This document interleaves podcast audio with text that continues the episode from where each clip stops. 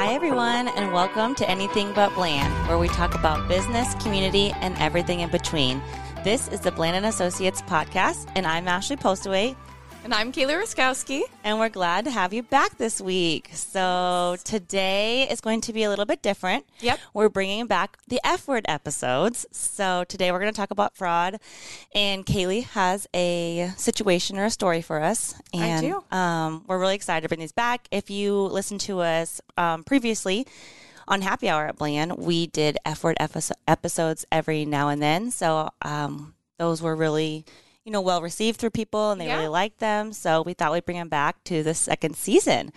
So, Kailey, Yeah, yep. So I will take it away and I'll just add on a little bit. So at our firm, we do have several certified fraud examiners, CFEs, who help uh, both our local, family owned, privately owned businesses whenever a situation might arise where there's a suspicion of something going on. This uh, certification also serves us well with our federal consulting that we do for various governmental agencies.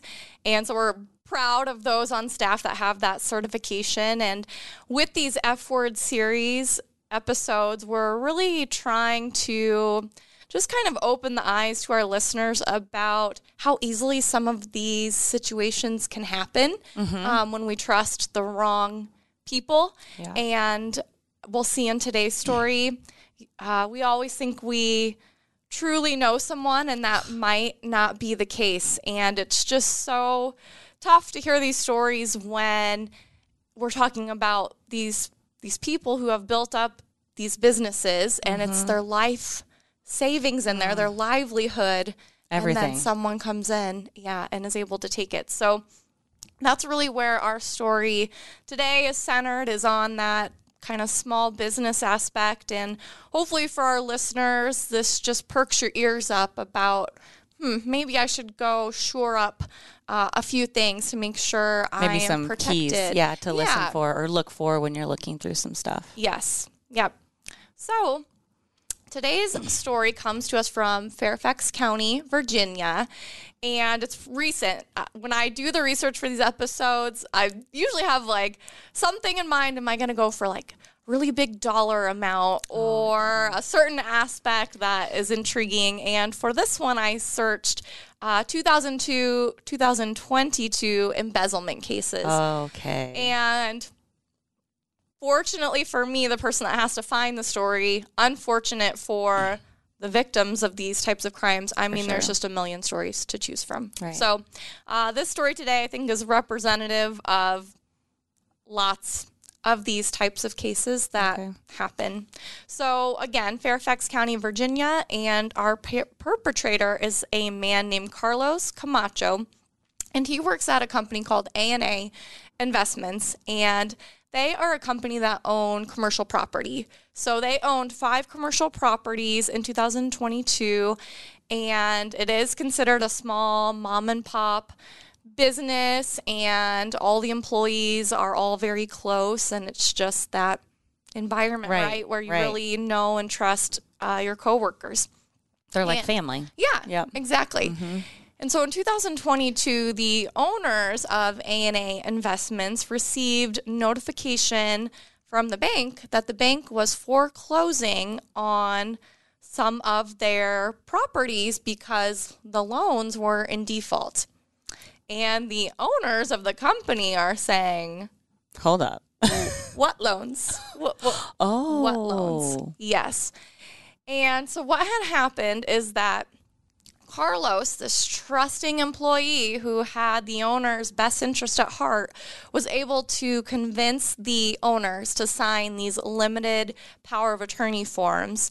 And then what he did was he manipulated those forms so that he would have full power of attorney. Oh no. So now there is no one to check Carlos's power. because he has the power. Yep. And so he is the legal signatory, can make the executive decision. You know, they did not realize and did not intend to give him ah, That to power. give him that power. So upon investigation, it turns out that Carlos was able to take out between two and four million from the business which had to just be absolutely devastating when you think about. I mean, they only oh owned Oh five commercial properties. We're not Yes. talking about a company that owns a hundred commercial buildings or anything like that. Um, so I'm sure this really was uh, devastating for them. And what he did was he went to the bank and he took out loans on behalf of the business and used their properties that they owned as collateral on those loans. And so then when the cash proceeds from the loan w- were given to the business, Carlos said, I will take that off your Oh hands. And then there's no one over here to pay the loans, Yep. which is why the bank then put the loans in default and said that they now were um, entitled to own the property that had served as the collateral on those loans. So Carlos ended up being indicted on 15 counts of embezzlement Oh, and four counts of forgery in May 2022. And he ended up, I think because there was just overwhelming evidence, he ended up pleading guilty to just one count of embezzlement and one count of forgery in September of 2022, which the owners were in favor of offering him the plea, and they accepted that as kind of his um, punishment for this whole thing. Uh, Yeah. Part of me thinks they must have still had a soft spot Uh, in well, their yeah, hearts for him. You know, I mean, someone takes two to four million from your business, are You're- you going to say, oh, okay, you can just plead slap on the hand. guilty yeah, to one count of, of the each? Yeah. So uh, that is what his his um, final plea was for, and this case in Fairfax County, Virginia, has been described as one of the biggest, if not the biggest, white collar fraud cases in their county. Oh man. And uh, the sentencing as of today, which is February sixth. Correct. He had not been sentenced, but it is Oh. likely that he will serve approximately nine months in, In prison. jail. Oh my gosh. Which I don't know. To me, seems like a lot, but also not a lot. Right, You know, for right. taking two to four Million million dollars. from yes. So uh, it turns out Carlos had also embezzled some of the rental income that the owners, you know, were entitled to when you're collecting rent from the different tenants Oh in their properties. And authorities have declined to say how he spent the money. I was gonna say like, is it for a house? Are these for boats? Are they Yes. vacations? Oh but my goodness. We have an episode back in season one under Mm-hmm. Happy Art Bland where we had a story about a woman in Nevada. Yes. Do you remember her? the yeah, horses, right? In the Yes. house. Yes. Yes. And Yep. she embezzled tens of millions of dollars. And uh, the details were very juicy about what she spent Yes. all her money on. Yeah. All these prize winning Yes. horses and Yep. a huge stable.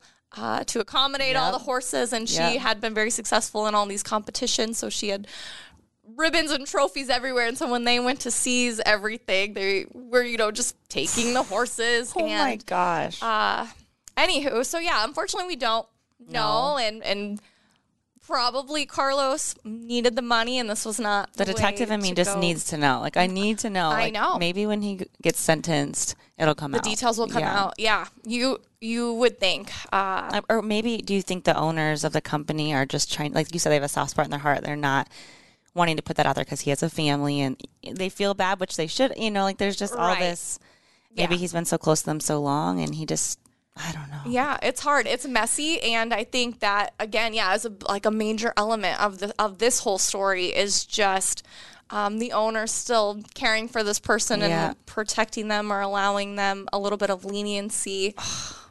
Um, That's a slap on the hand compared to like what he did to his business, or even the family that owned it. Right. And so he uh he it took him about 2 to 3 years to accumulate all the 2 to 4 million dollars Mm-hmm. of embezzlement and then you think that he'll likely be in prison less time than he was spending Right, time right. committing the crime. You're right. You're right.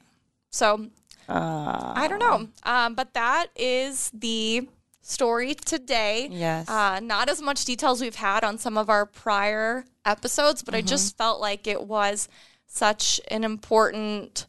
Um, that can happen to small businesses as well as large corporations. So Exactly. You never know what could happen. It could happen. Like you said, it's a mom and pa, you know, business, and for them to experience something as harsh as that, they probably never thought in a million years that it would happen to them. Right. Especially by is it Carlos? Yes. That is the one that was so close to them that did it. So Exactly. maybe yeah. Okay, so Ashley, Yes. you represent our non-accountant listeners. Point of view. Yes, point yes, of view. yes. So, do you have any ideas about how this could have been prevented?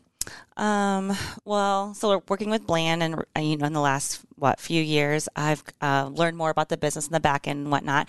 So I think just thinking about that and seeing this mom and pop shop, I think maybe having a lawyer review stuff, you know, because like uh, the untrained eye is not trained to view like um, documents like this. So it- doesn't matter how big or how small small you are. If you have some sort of attorney or someone in your corner that can, you know, at least do project by project and reviewing stuff, I think that would very much have helped the situation. Of Yeah. maybe they would have caught it because obviously. They signed something that said that this guy could, you know, run all their money and take the cash flow or the rent and whatnot. Yeah, so I think maybe having a lawyer. that's a great yeah. observation. That's a great observation because obviously they did trust him to some Right. extent, full extent, to allow him to have the power of attorney. But you're exactly right.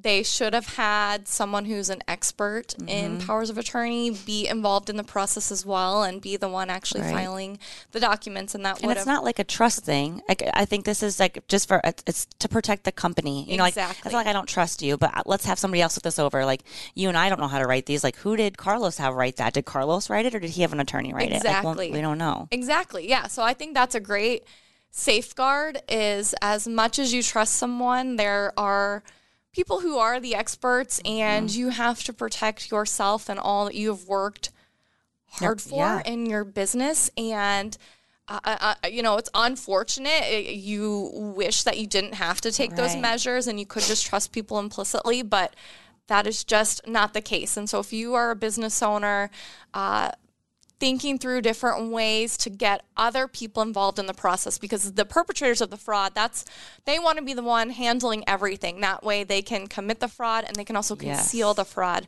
so to have others involved is one good way to prevent Dual control of some sort is always a good idea. Exactly. And so that was going to be another recommendation that I thought of when thinking about the rental income that he was also embezzling.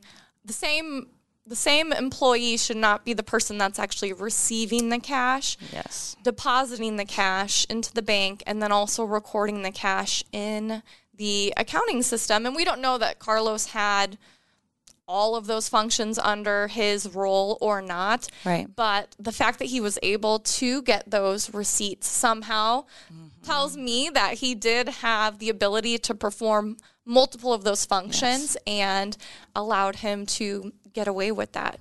So, Unfortunately. Yes. So again, even when it's a small business and uh, it- your, your finances just don't support having three employees in the accounting function or even three employees total.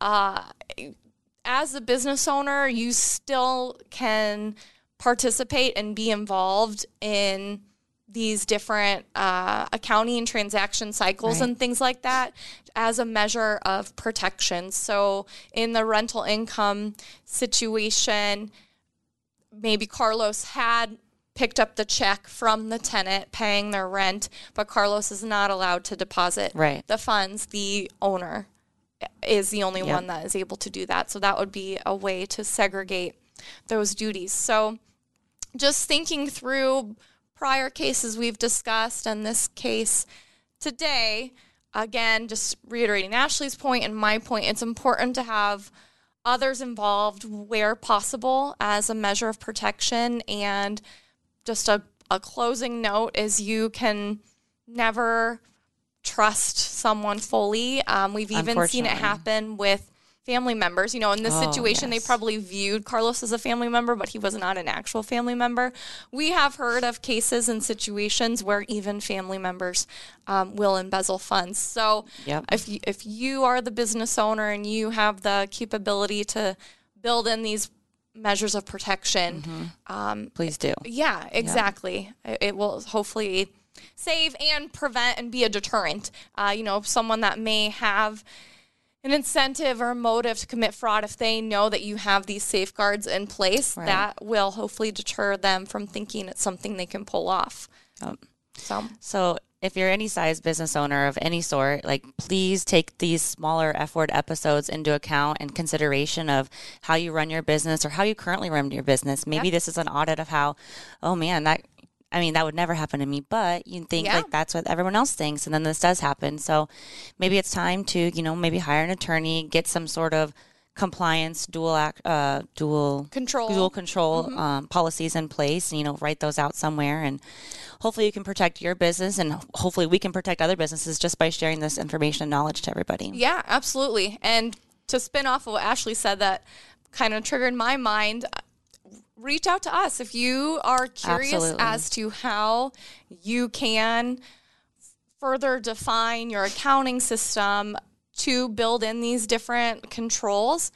We're happy to just take the phone call and, and talk through what your current situation is and brainstorm with you how to build in these ways of, of mitigating and deterring fraud uh, because you do have to trust employees to a certain extent. The business owner uh, cannot do everything. uh, so things have to be delegated and there have to be people performing different roles.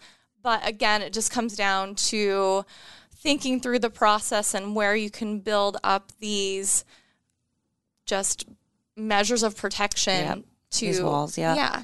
Um, one last thing to that, you said to contact us. So I do put my email in the show notes. Okay, so good. if you didn't want to, you know, do a phone call, if you wanted to send a short email to me, I um, I work in the marketing department, so I call myself the connector at Bland.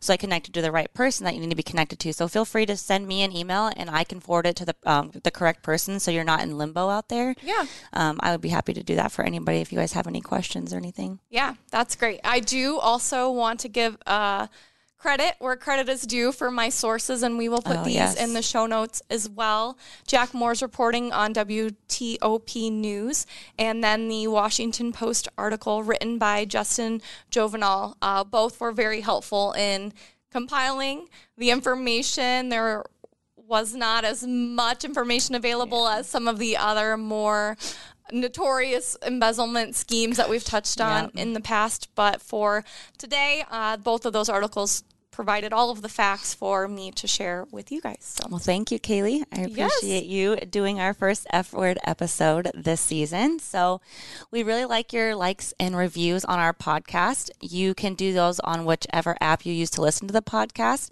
Um, I'd also like to give a shout out to Christina B from My Insurance for being the first person to rate and review us on our new podcast. So, keep it up, everyone. Look for our posts on social media, and if you share those and tag us, um, you'll be entered into a drawing for some awesome swag. As well as if you do rate and review us, you know, please leave those. And if your name, if we don't know who your name is, please send a DM on Instagram. Um, saying that you left that review so that we can contact you to give you your guys' prizes. yeah, or email her. If Oh, you're yes, not an my- Instagram yes, yes, person, that's then true. you can email her. Again, her email will be in the show notes. Correct. We just want to make sure. If you've earned the the merch or We the raffle, give it we want to get it to you. So Yes, yes. All right. So if you want to know more about Bland CPA, um, you can find us online at blandcpa.com or check us out on any social media avenue you can. You can also rate and review us like we told you. So with that, we truly appreciate all of our listeners and we're glad to have you all back to listen to us on this second season of Anything But Bland. Yep. All right. So friends, be informed Be inspired. and be awesome. Bye. A Hurrdat Media Production.